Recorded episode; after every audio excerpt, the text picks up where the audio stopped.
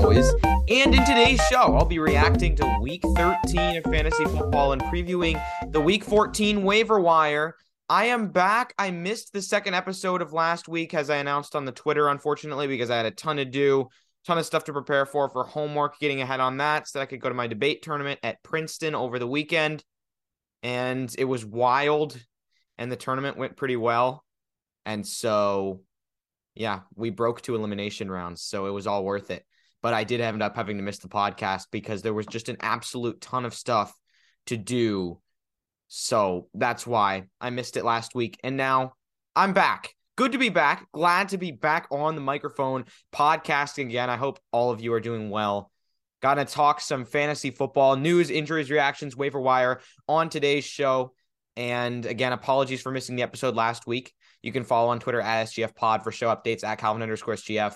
Uh, send fantasy questions over there, second goal fantasy at gmail.com. Should have the start sit thread back up and running this weekend, as well as the second show of this week. So we're back in the swing of things once again, and there's some NFL to discuss. And a lot of things happen in the NFL as usual. It's also the last week before the fantasy playoffs. So you better get yourselves in because I mean, for most fantasy leagues, week 14 is that last regular season week and you got to get those key victories. Players got to clutch up when it's necessary. And then it's time for the playoffs. And we're seeing some big breakouts happen and potentially some league winners coming into form now as we approach the fantasy playoffs. So, news, injuries, reactions, waiver wire. Let's start off with the injuries from the week.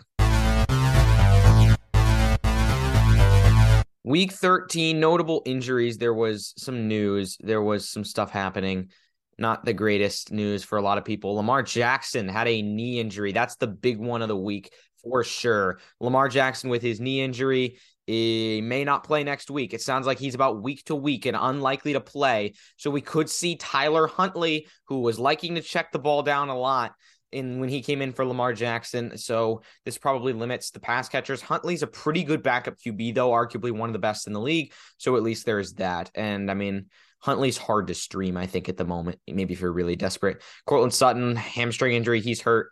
Staff Matthew Stafford is likely done for the year now. So the Rams, I mean, there's really no one trustworthy left on this offense. The Rams are not good this year, and after losing Stafford to the spinal cord contusion, this offense is hard to trust. And man, Stafford with the back injuries has just been brutal. Like, I mean, it seems like that's probably something that's really never going to go away from him, and it's pretty sad because of I mean, how much it's really ailed him and how difficult it's been for him to grind through that. Another quarterback who's been injured, Jimmy Garoppolo, broke his foot out for the year. Josh Johnson is currently the backup who they just signed behind Brock Purdy, playing for his 14th NFL team and his third stint with the 49ers. That's Josh Johnson. He's the backup. We could see him. Panthers cut Baker Mayfield, so maybe we'll see them sign Baker Mayfield. Who knows? Kenneth Walker has a uh, a jammed ankle, not a sprained ankle. It was weird. I read about it like his like bone or I guess his like ankle like kind of pushed down on itself and it was like a st- inner strain rather than like a sprain. And I don't know if that's good or bad. I mean, it seemed like he might be out a couple weeks. Treylon Burks also had a concussion. He caught a big touchdown. Burks has looked so good lately, and it's I really hope he can come back soon uh, because he's been great for fantasy and been great in real life. So that's it for the injuries. Let's go to reactions. PPR scoring leaders from the week. Quarterback one on the week was Jalen Hurts, 380 yards, ran for touchdown on the ground, three touchdowns through the air, was dominant. You've got to start him. Joe Burrow showed up against Kansas City and won. He was huge. Um, other than that, I mean, there were really the two big quarterback performances of the week. Like to give you an idea, the next best performance was under 23 fantasy points, which is, I mean, like really, really surprising. But Jalen Hurts and Joe Burrow are the two big ones of the week busts. We didn't get a lot out of Kirk Cousins this week. And a lot of other guys were kind of just like mediocre. Deshaun Watson was really the big bust of the week. Coming, I mean, maybe some people started him because of the good matchup against Houston, but he still seemed pretty rusty. I think he'll get back into the swing of things, though. At some point, should be rostered in your fantasy leagues, but he's already rostered in like seventy eight percent of them, I think, on ESPN. Running back, the RB1 on the week, Christian McCaffrey, who's surprised here. Tony Pollard has really had a nice breakout stretch. He's the RB2 and should be starting for you going forward. Samaje Perine, interestingly, filling in for the out Joe Mixon. If you were smart enough to get him off the waiver wire, you were granted some help because he got over 100, he had 106 yards on the ground.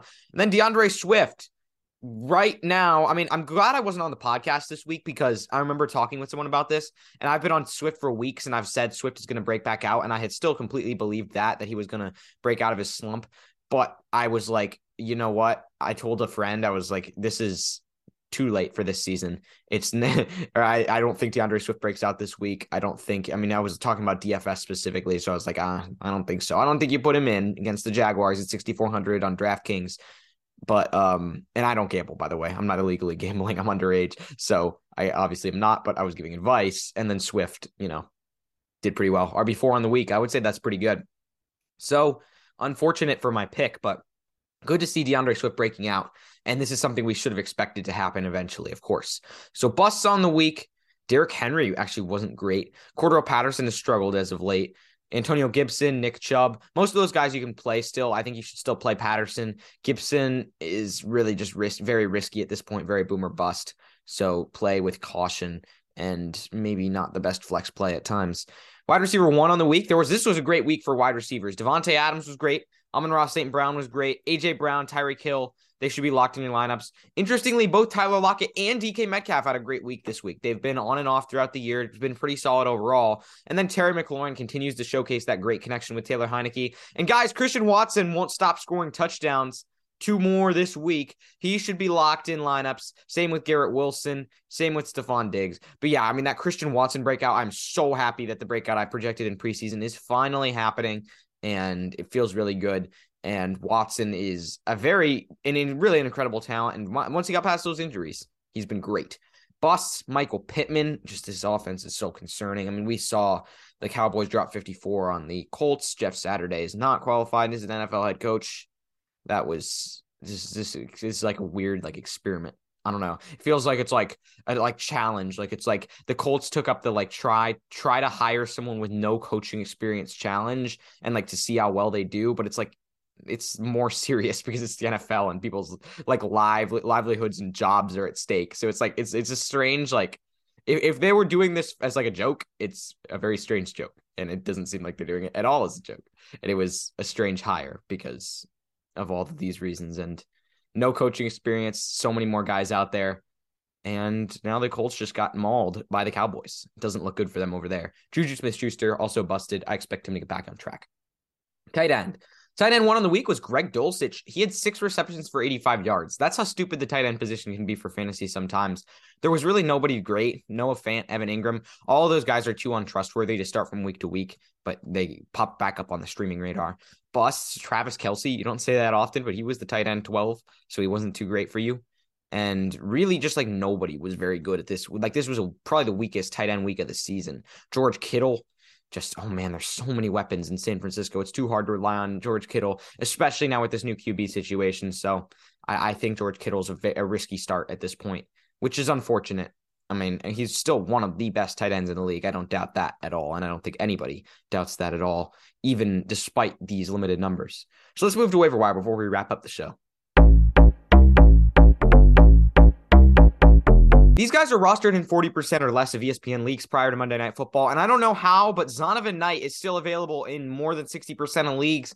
He has been awesome. 15 carries for 90 yards on the ground last week. Super efficient. I think he has a chance to be the Jets starting RB going forward and should be rostered. James Cook, another week, a couple of weeks now straight with some big carries. And he had a good week for the Bills for fantasy football. So that's a very valuable position. The Bills running back spot. You should pick him up for sure. He's a priority ad. Darius Slayton had a big game and he could have had even a bigger game if it wasn't for a drop.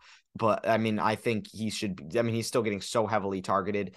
Um, Nico Collins having quite a nice stretch should be rostered and can be streamed. And Demarcus Robinson's a little more inconsistent, but he can also be rostered at wide receiver.